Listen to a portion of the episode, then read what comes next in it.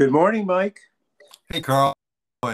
I'm doing good. I'm glad that we are connected. Um, usually, what I do in a life and biography is ask the guest to introduce himself, and I will let you do that in a second. But I just wanted to um, read the list of titles that's in your book, Mailer's Last Days, uh, to indicate, you know, all the work you've been doing on Mailer over decades. So we have Norman Mailer, the 60s, Norman Mailer, Works and Days, Selected Letters of Norman Mailer, Norman Mailer, A Double Life, On God, an Uncommon Conversation with Norman Mailer, The Spooky Art by Norman Mailer, Conversations with Norman Mailer, Critical Essays on Norman Mailer, Pieces and Pontifications by Norman Mailer. Many of these books you've edited, of course, as well as doing the biography. So, um, before we talk specifically about Mailer's last days and how you got to uh, what your subtitle is New and Selected Rem- Remembrances of a Life in Literature, uh, maybe you should tell us a little bit about yourself, uh, about why uh, Norman Mailer is important, and don't forget the part about being an altar boy. Well, a bit about myself. Well, um, I'm I've been an academic uh, most of my life, uh, back from the time I served five years in the U.S. Navy on active duty. I got out in 19. I've been in an academic career ever since. Uh, I've taught at uh, a few schools. Uh, but for the last, oh, I guess 30 years now, I've been at Wilkes University in Wilkes-Barre, Pennsylvania. It's a private, small private, non-denominational. And um, I was the provost there uh, nine years, and then I uh, career working on Norman Mailer. I started working on Mailer when I wrote my dissertation on him back in 1975, and my focus in that was lost, and that is why Norman Mailer turned from being a novelist uh, into a nonfiction writer. Uh, I mean, it's not that he ever stopped being a novelist; he certainly didn't. Uh, but as many nonfiction books, half times as many fiction books, and uh, that's even though he always wanted to be known as a novelist. It's possible that his career, when it looked at with a is going to be seen as he's going to be seen as ambidextrous, both a fiction writer and a novelist, a nonfiction a writer and a novelist. Um, it may be that nonfiction is precede his fiction as far as memorability, as far as the impact it's had on and, and um, that's what I focused on a lot in in my in writing about Mailer is that that shift in nonfiction. Why did he do it? How did he do it? And so on. And then at a certain point, uh, after the letters and editing, uh, uh, big books, Taschen picture books of Mailer's works. Um, I decided I wanted to write more about how Mailer personally. I've been asked that question so many times and I thought I wanted to do it. And I realized that I really couldn't dissever my involvement with Mailer with, with my own uh, family life, uh, largely because uh, there was a good deal of distance between my father and myself, going back to the uh, uh, after World War II. Uh, I was born during World War II in 1942. It wasn't that we were antagonistic toward each other so much as there was just a silence a zone of, of uh, lack of interest between us. Uh, I think I turned to other uh, people and older older mentors for a long time. Before I really realized that my father, for whatever reasons, uh, was more interested in my siblings than myself, and in many ways, and Mailer mentors. Um, Mailer really supplanted him in many ways. Conscious before I consciously realized it. I mean, I never really thought about it in an active way. And then at a certain point, I just couldn't resist anymore. And I realized that I looked upon Mailer as being a father figure. Discovery, I dug through old records and photographs of, of some records about grandfather, right, uh, Mailer's Last Days, which is a collection of memoirs and uh, literary essays that I think are braided together, not, not too loosely, but they're braided together. They go.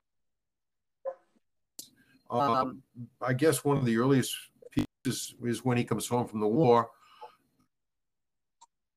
And then up through uh, my early life, when I was an altar boy, altar boy for a long time in the Catholic Church, uh, for a good years. Um, I had resisted after that. They kept calling me up and wanted me to come back. I said, "Look, I'm past.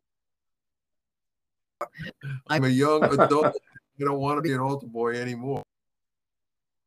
By the time I was there, it marked me as well, and and really some of the priests that um, I was associated with when I when I was an altar boy, they themselves became mentor figures with me. Father O'Neill was someone that I knew for 40 or 50 years, and in so I had a long relationship uh, with Catholicism. Kind of a lapse. I am a lapse. But I have a, a lot of uh, fun memories. But you know, Mike, if someone um, someone was looking for a biography biography biographer of Norman Mailer, the first thing they would not think of is, oh, let's get an altar boy. That's true. It's it's it's it's quite a journey uh, that that you've gone through. Um, a couple things I wanted to say about Mailer, and and uh, uh, you, you, can uh, certainly give your own view of this.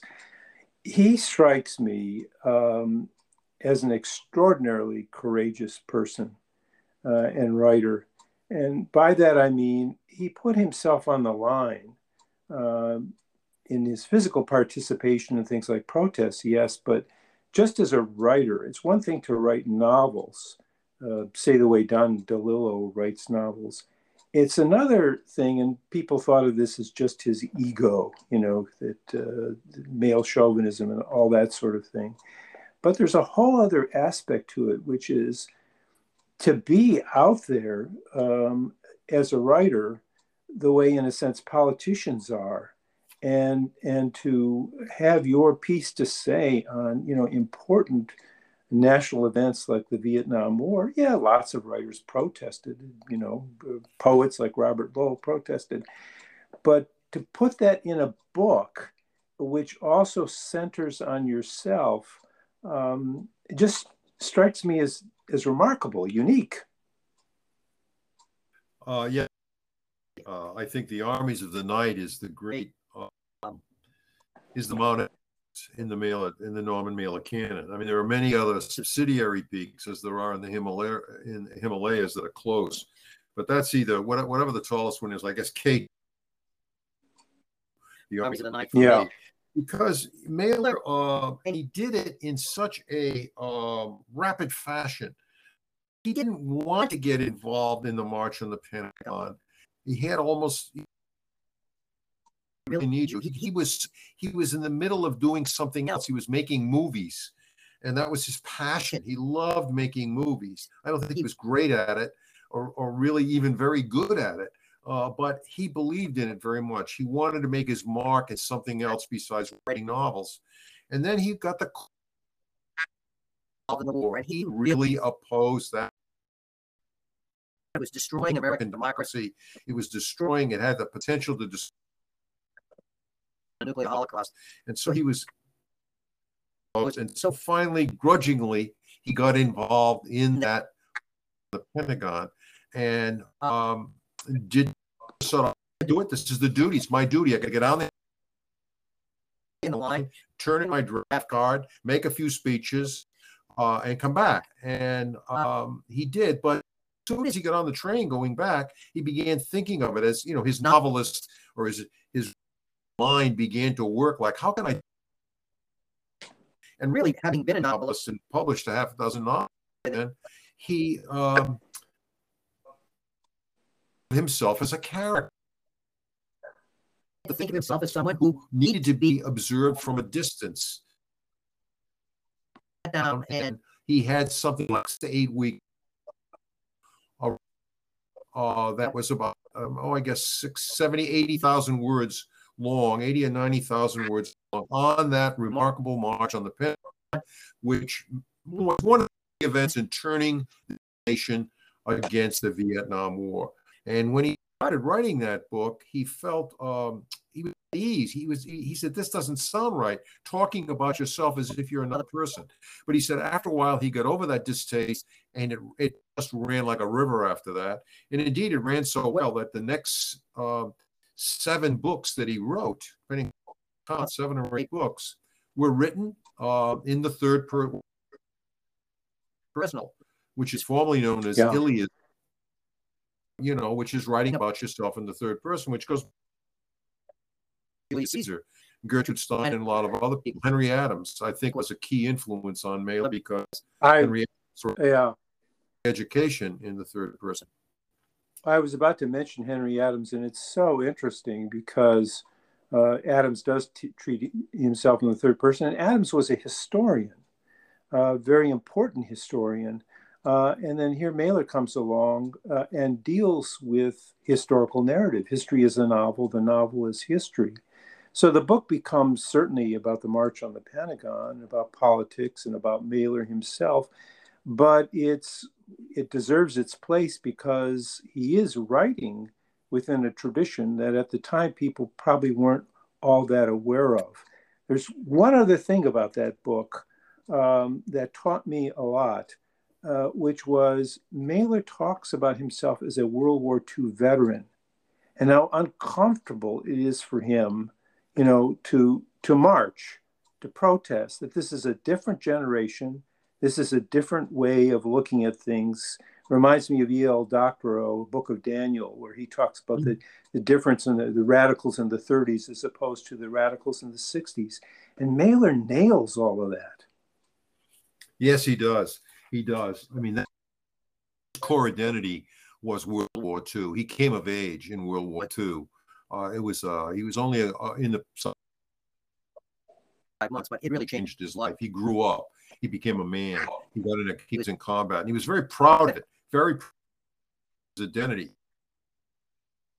One year I gave him uh, for a Christmas present. He was notoriously difficult to buy presents for. He just he scorned them. You know, don't buy me a tie, a scarf. I'm I don't want any of that junk. a combat infantryman's badge because I knew we lost it. I'd never seen it around. He looked at it, He said, "You know what this is?" He said, "You don't. They don't give these away. I've been in combat to get one of these." And he said, "I, I don't. I'm, I'm really glad you gave me this." And it was the only time I ever gave a present, except sometimes a a book, uh, Um, that he showed any interest in whatsoever. Uh, that, he was very proud of it. So when he got into the in the march, there he was again again. in a group activity, marching with a lot of other people. For the first time he ever marched, yeah. you know, for many, many was marching again. And of course, there are a lot of veterans at that time who were against the marchers. Uh, There were a lot of people in Yes. the American who were lining up and spitting on those war protests and calling them hippies and and and, and draft dodgers and so forth. And Mailer, on the other hand, veterans who were opposed to it. Um, you still there? Still there, Carl? Oh, okay. Yes, I'm still. Yeah. Yeah.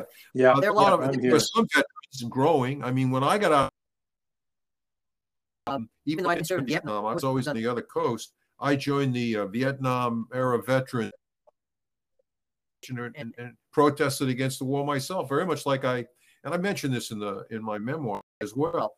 Uh, and I felt that same kind of here. I just spent five and a half years in active duty, uh, wearing the uniform, and now I'm I'm out we should get out of of there. it. You know, what kind of divided loyalty is this? I mean, I, I thought about it a lot, and and so did Yeah. Mailer. I think the thing that bound me to him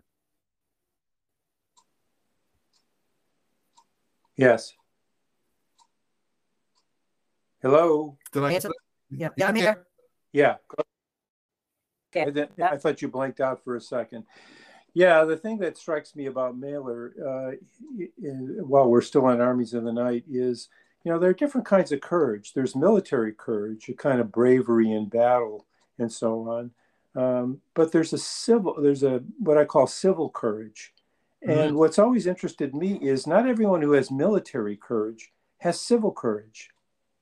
It, it's an odd thing, you know. In other words, uh, the same man can pick up a gun uh, and do just incredible things that you know i'm sitting there thinking i've never been called on to do that could i do it and then on the other hand sometimes that same person becomes a politician and they have no civil courage you know they can't stand up Yeah. for what they believe in in the way they did when they picked up that rifle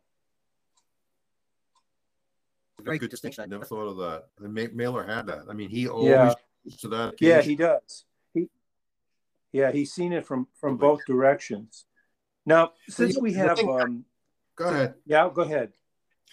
I was going to say, yeah, since we have some wanna biog, yeah, Is is the spontaneity with which sit back and ponder. yeah, You know, I mean, he he decided very quickly A a little little bit. inner debate, but not much, that he was going to march. And then very quickly, without thinking about it much, Willie Morris on the street, Willie said, Why don't you write about this? He said, You know, I'm thinking about it.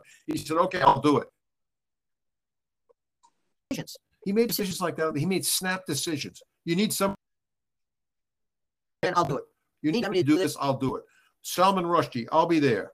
Uh, he he was never hesitant uh, in in making his decision. Like the, he wanted to follow those inner promptings more than he did s- to sit down and make a decision. Side the pluses and minuses. That wasn't Norman Mailer. yeah. That's that's uh, as a Mailer biographer myself, uh, I I think of that, and I think of you know his phrase about having once been a nice Jewish boy from Brooklyn. Mhm. I, I think in order to get over that, he pretty much said this himself. Life was a test for him, you know, to go beyond uh, the comfort zone uh, is, and he did it in so many ways. is quite remarkable. yeah, yeah, he did. Uh, uh, that his his up Very timid young man.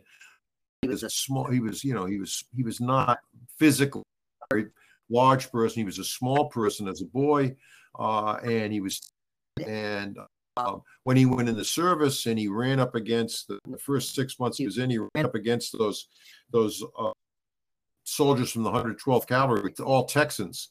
And they just been some horrible battles in the gilbert islands. And they'd got shot up and they lost jungle swords and he Mailer said you know I just kept my mouth shut for my lip. Six months I was in that outfit. Uh, you know, until Yeah. he, you know, He earned his stripes in a way. Uh, then Tim, when he got into con, he did all those uh, 15 mile patrols there over a four month period in the early months of 45. Yeah, yeah. Um, I want to get into the issue, but I don't want to do it right now. I, uh, you can sort of put it in the back of your mind. The negative response to Mailer, uh, you know, the the feminist response to Mailer, and and how you handle that as a, uh critic, but also as a biographer. But before we get into that uh, fraught issue, uh, since we have biographers listening to this podcast, uh, one of your pieces in uh, Mailer's last days, which I didn't get a chance to write about when I wrote my review of your book in the New York Sun, is a piece called The Archivist's Apprentice. I wonder if you could talk a little bit about that, because that sort of deals with your training as a biographer. Yeah, I mean uh, that that was a that was a piece that uh, I wrote long before, a couple of years before uh, I decided to put and I did it in a way as a tribute to another biographer, Robert uh, Robert Lucid, who was a University of Pennsylvania professor and um, was Or chosen by Mailer. to be his authorized biographer and worked on a long time. But before he worked on biography, which he never finished, he died before he could. Did he is the one who really was responsible for creating Mailer's archive. I was, uh, interested in all of you know i've been saving mailer interviews and clips for quite a while and not really knowing what i was doing i was just every time i mailer was in the news magazines people would send me things they knew i was interested and i clipped them myself and i began to collect all this i actually even began to correct a bibliography uh,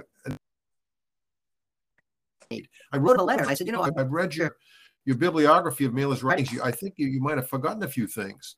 And he was kind of a you know because he was a pretty careful guy. And that was the beginning of our friendship. And then we did Um, and we did an MLA talk wonderfully with uh, with John Aldridge in in San Francisco. that I'll never forget when I was just a graduate student. And uh, pretty soon, Bob kind of had adopted as his junior protege. uh, to help him out, lugging stuff from Mailer's various Homes uh, to a an archival center in New York City, a storage. It was a big, giant 12 story building that had big storage lockers, lockers in it, mainly for the wealth. Norman's mother. uh, rented a, a locker there, and that's where we put all the stuff. Uh, she was really the uh, archivist. She saved all her all Mailer's stuff, not really understanding uh, its all of its importance, just because she was his mother. Uh, and then Bob took it over, and it was a manuscripts. They were laying around in piles in, in in in uh, you know in in moldy piles in the basement. It was a lot of work, and I used to. I had a station wagon. Um, you know, in the summer times when I was back from uh, University of Illinois, and I come back in and stuff, and we began to be get very very good friends. Bob was always the The guy that was going to write the biography, and I was just the guy in this by little. I began to take over in that. Uh, I think the key moment was when I told Bob, I said, somebody's got to edit Norman's letters. and I told Norman, they said, okay, Well, you go ahead and do it. And I stopped about three quarters of the way done when Bob Lucid died. Uh, Hmm. Uh, but when he died, we found out he hadn't really done anything on the biography. Seven or eight years. He got stuck at 1950 in Mailer's life. Ah, Just A- a a series of personal tragedies. his wife had got cancer. and he himself began drinking and really The drink took over. and he was unable to really function between it really hurt him and he wanted to finish so badly he could but he couldn't finish it and so Mailer and his wife were saying when are we going to see the saying, I'm working on it I'm working on it. Well he wasn't. And so when he died uh his colleagues at Penn sent me the man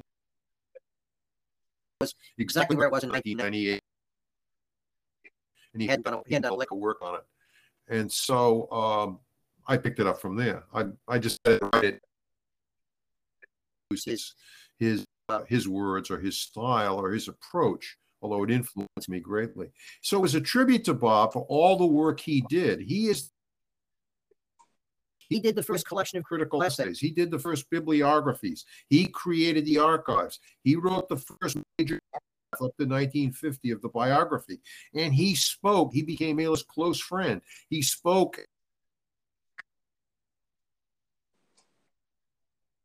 You can imagine he was, uh, Uh, Mailer's- you know, in many ways, Mail is one of Mailer's his Mailer's closest literary friend. Um, and I supplanted him in that role as archivist and close literary friend. yeah, yeah. It's it's it's uh, it's very organic. It takes place over a long time uh, Yes. before you you get to that moment. Uh, but I think that's that's sort of what makes your book the most recent, most comprehensive book for precisely that reason. You've got both uh, certainly your friendship with Mailer, but you've you've also got Lucid. You've got a sense of distance. You've got a sense of the archive. Uh, it's it's not your biography is not simply a you know essentially a memoir by a friend. It has a much more objective tone to it uh, than that. Well, I'm glad so you like that. um, Go ahead. yeah, yeah, I did. Um, let's talk a bit about um, I think some listeners at least may have had, may have, or have had uh, a negative uh, view of Mailer, and it often comes down to his his handling of, of women, both in his life and outside his life. I once gave um, a book, I, I, once did a book signing at a bookstore in Michigan. Um, right after my uh, biography of Mailer came out in 1991. Uh, and I was actually visiting uh, uh a Detroit suburb. I'd moved to New York by then.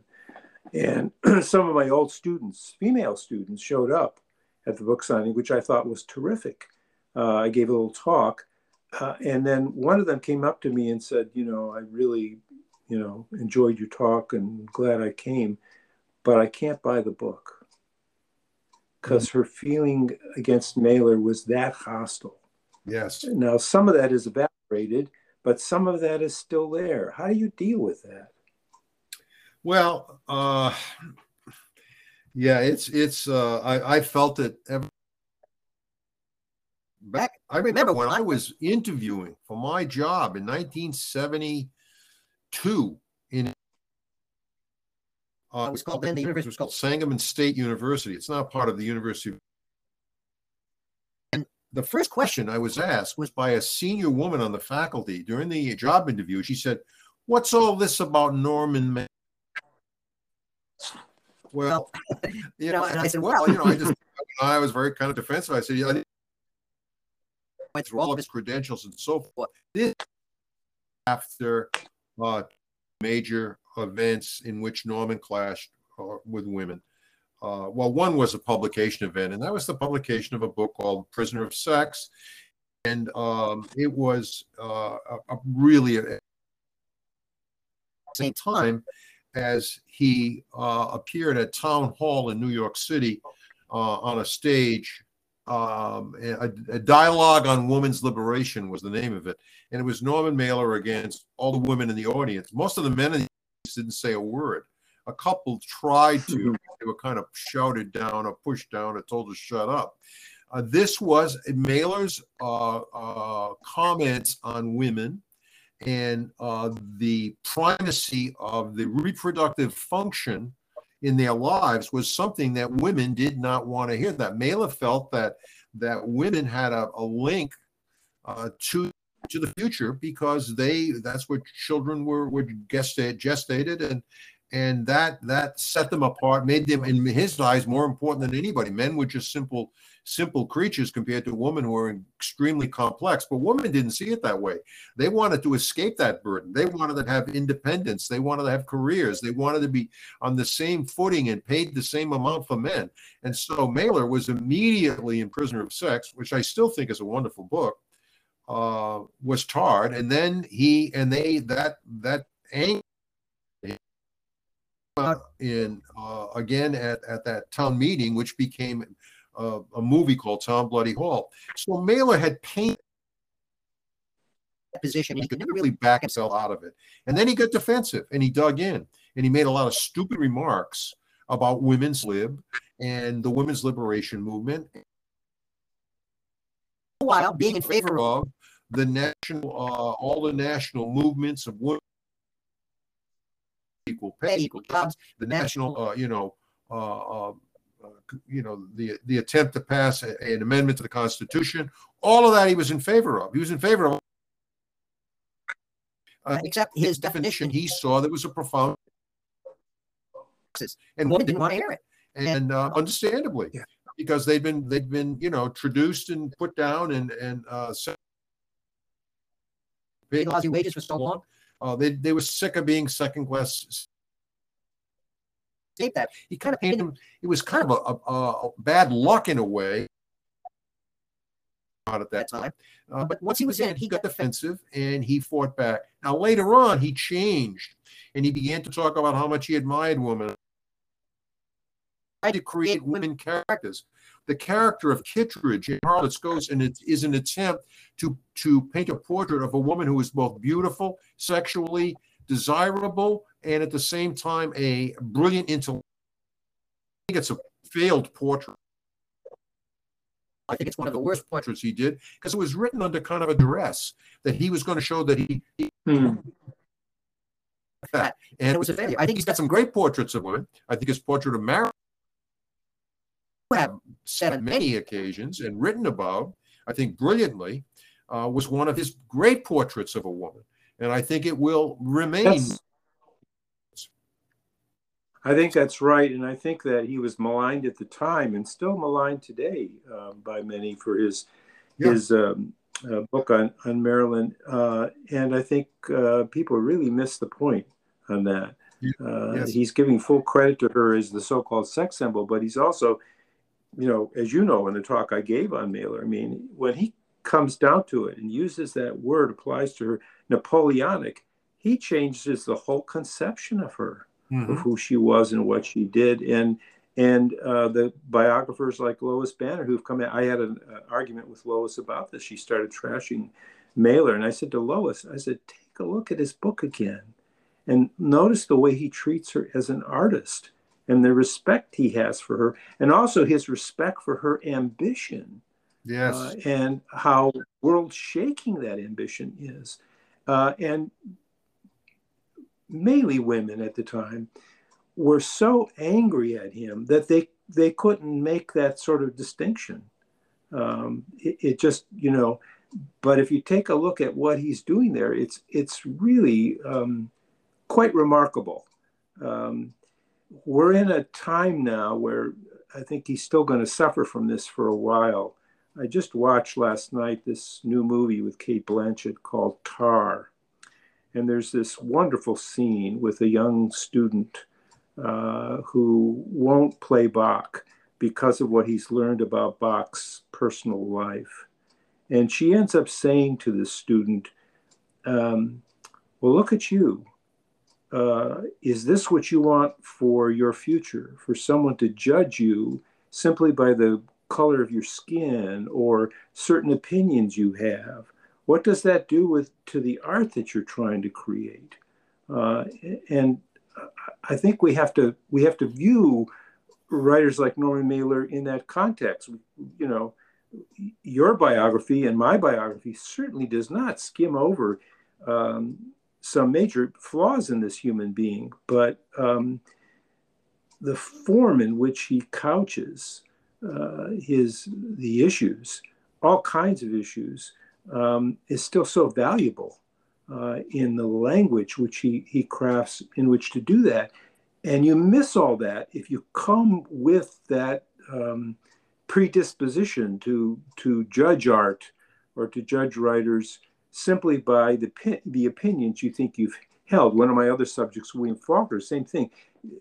You know, he, he's, he's a complex human being. And off the page, he could say some things which is certainly by today's standards seem racist. And yet the novels tell you something quite different. Absolutely. Yeah. Yeah. Absolutely. You make that distinction very clear in your biography of Faulkner. Uh, uh, yes, I mean it's an old, old question. I mean we are going through it now with Chaucer, uh, you know, who who lived, you know, six hundred, uh, whatever it was, along in the fourteen hundreds, and whether Chaucer did because there's an allegation that he might have possibly raped someone, but all the new evidence says no, he didn't. And some people have said that's, that's it. right. I'm not teaching Chaucer anymore. Well, you know that's a yeah. pretty, that's a pretty large uh, jump to make. Um, I've talked to many women a- who have complained to me about the prisoner of sex. They said he wrote that book. I said, "Well, did you ever?" They said, "Well, no, I actually haven't read it." And that is, you know, and then I know some women who actually, at my prompting, have read it and said, "Well, you know, it's a little more complex than it's being it's made out made out to be." It's not a one-sided. Yeah. It's it's not a diatribe against women at all. It's a it's an open-minded exploration of how uh, how the sexuality of males and females have what what is the effect of them in defining who they are as human beings. And uh, you know, if you look at it from that point of view, um, uh, and and see how how tentative some of his ideas are. Um, you you get a, a much but it's just been tarred to the point that a lot of women will never read it. And if his name is mentioned they leave the room. Yeah well if if I were still teaching, and I'm retired now, but if I were still teaching, what I would do with the prisoner of sex is I would juxtapose it with certain passages in Rebecca West's Black Lamb and Gray Falcon when she visits uh, Yugoslavia and she talks about the, the traditional role of women and why mm-hmm. that role is has been defined by history that way and what that does to women and she doesn't mean in, in terms just of women suffering but also the strength that women gather from particularly that kind of traditional role. She's not endorsing it, but she's simply trying to look at it. Why is it this way?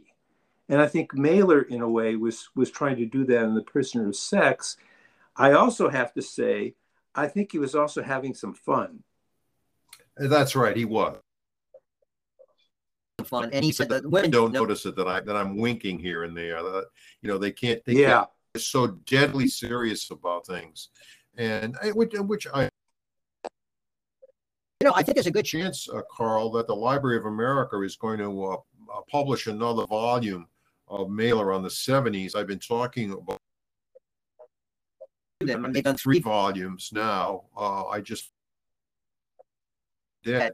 Um, and I think the prisoner sex is going to be involved in there. If if I have what I would like to see, and I don't know if this is going to happen, but uh,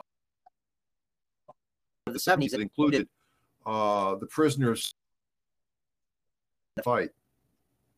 Oh yeah, that'd be terrific. The fight. I, I every chance I get, I have to say that is a great book. It is a great book. Uh, a few years ago, Larry you know, he, asked me to. Um, it was one of the books I did for Taschen. They wanted to do a big picture book, and they did a big picture book of the fight. And they wanted me to cut it. And I said, you know, it's pretty hard yeah, uh, you, you, know, yeah. It's, it's, very tightly written. I finally took out a few passages here and there just to just caution because uh, he he didn't really believe in text at all. Text was something that goes along with photos, but Larry convinced him that text was important.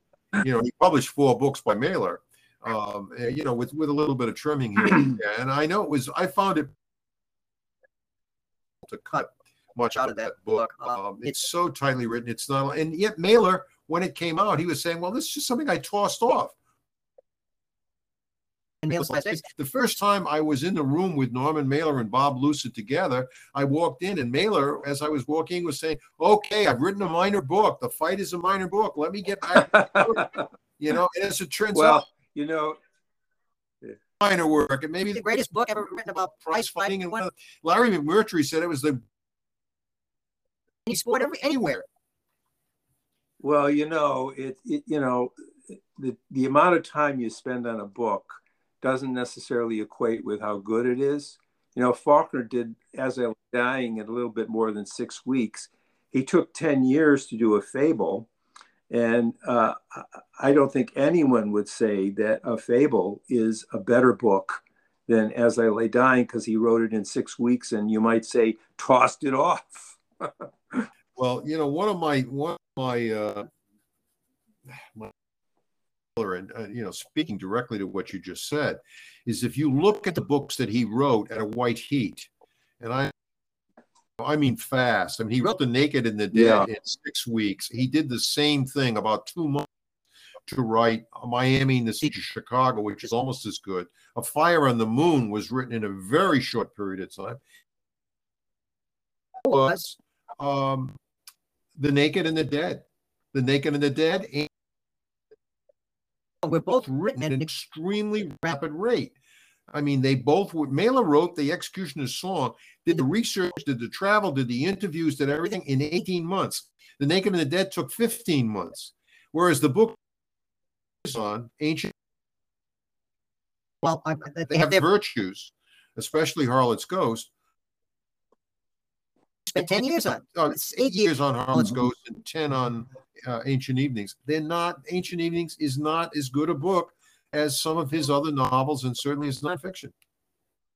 Well, the interesting thing about Ancient Evenings is I'd almost call it Mailer's fable because of yes. the use of the passive voice in both those books. It's very interesting there's a kind of grandeur to the use of the, the passive voice mm-hmm. and it's something that those two writers didn't didn't use that much in other other works and I see what they're getting at, and yet for contemporary readers, it's it's very difficult to absorb. Yes, that's a very good point. Comparing it to the fable, uh, to a fable by Faulkner. Yeah, yeah. They're, they're... And the other thing I I have to have to say, you you know, you began early on in this podcast about you know what's going to last on Mailer and how the how the nonfiction may may overshadow the novels. As that happens, if it happens, one of the things I want to point out to future critics about the fight is when you get to that scene when uh, Muhammad Ali knocks out George Frazier, uh, and Mailer oh, says, George about, sorry, George Foreman, not Frazier, George Foreman. Thank you. Um, when when Mailer gets to that section, he describes Foreman as coming down in sections. Mm-hmm.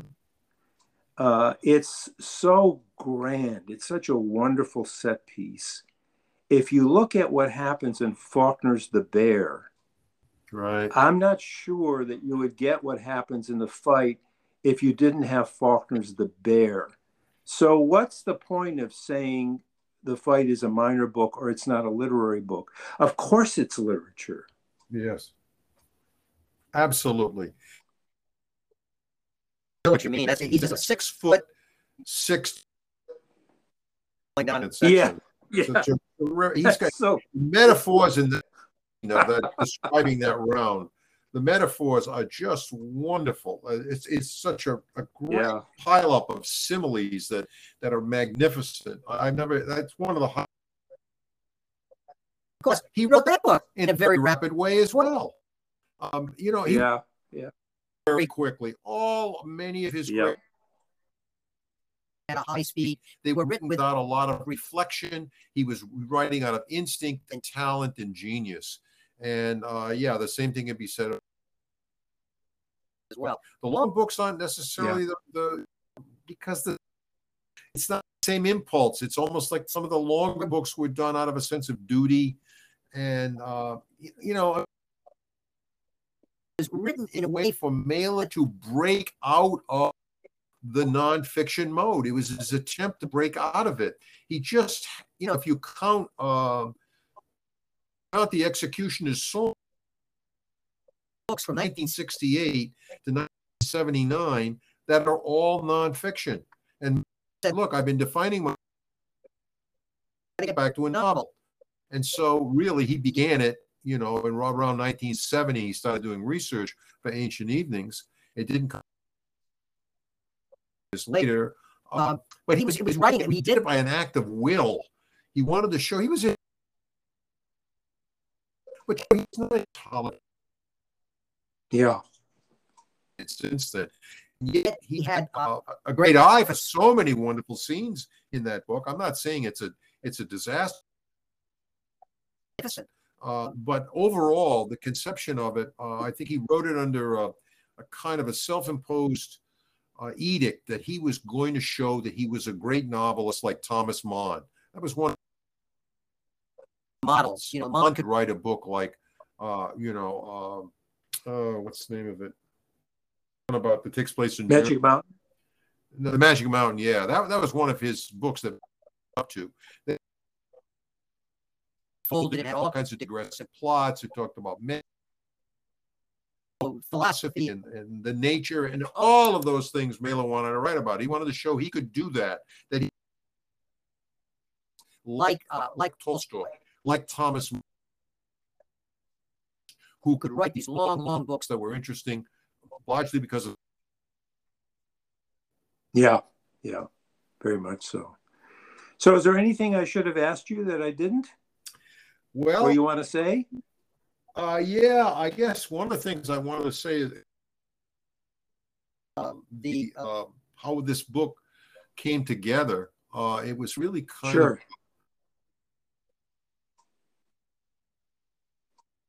pieces, and I had no idea it could be a book. Uh, there, there any coherence. Um, I may have achieved it. So. And so they can be read as a as a continuous narrative with digressions in it. And maybe I'm wrong.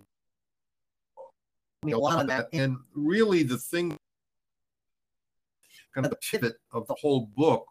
Uh, my father and my, My father's relationship to his his father, which which I was fortunate, just lucky enough to be the person in the family to discover what happened to this my grandfather Lennon, who disappeared in the night in the in the early 1930s, leaving a wife and six children at home, and changed the course Hmm. of those children and my grandmother and me.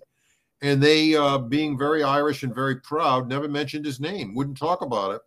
And I was lucky enough to run into someone who knew my grandfather, and also there was a postcard that that came to light that somebody had that had his picture on it. And i believe it's the only photograph of him that exists.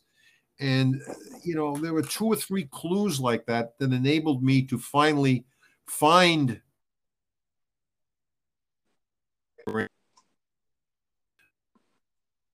and my grandmother Lennon, who had I've not seen him for you know 20 years, uh, um, collected collected his social security for the next 40 years.